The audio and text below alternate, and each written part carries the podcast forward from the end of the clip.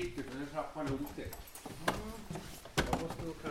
Västerås astronomi och rymdforskningsförening bildades i slutet på 80-talet och har sin klubblokal och två observatorium vid Åkesta gård utanför Skultuna.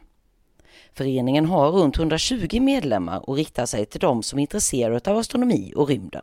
En av dem är Hans Thorgren. Vi hör honom berätta om ett forskningsprojekt VARF bedriver tillsammans med Uppsala universitet. Den forskning vi håller på med faktiskt just nu, den handlar om att fånga meteorer. Och det har vi en speciell meteorkamera för. Och där deltar vi i ett forskningsprojekt ihop med Uppsala universitet.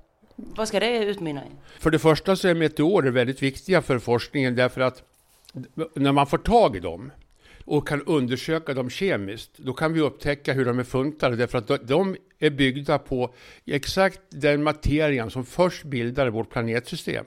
Och det, då kan vi veta mer hur planetsystemet har bildats en gång i tiden, vårt solsystem alltså. Ni bedriver inte bara forskning utan ni utbildar även skolbarn här i Västmanland. Ungefär tusen skolelever besöker oss varje vinter.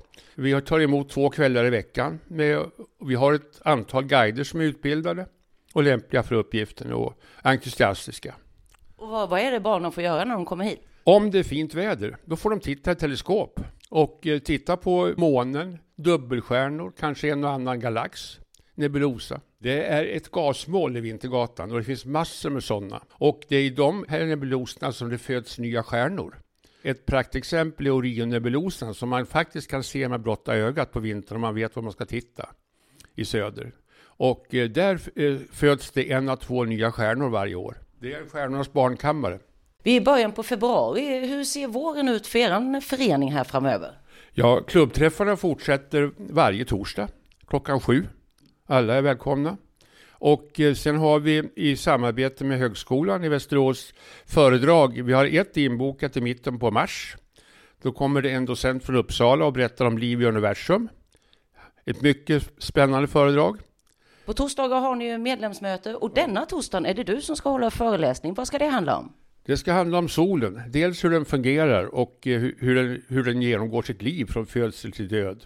Men även hur den reager, interagerar med jorden. För vi är väldigt beroende av strålningen ifrån den och eh, hur den kan påverka jorden. Hur det uppstår norrsken och, och hur, hur, vissa strålningar kan påverka våra kraftsystem och annat. Så att det, eh, det blir nog rätt spännande hoppas jag. Det låter det verkligen som. Ja. Är solen vår vän eller fiende? Den är huvudsakligen vår vän, för annars skulle inte vi finnas.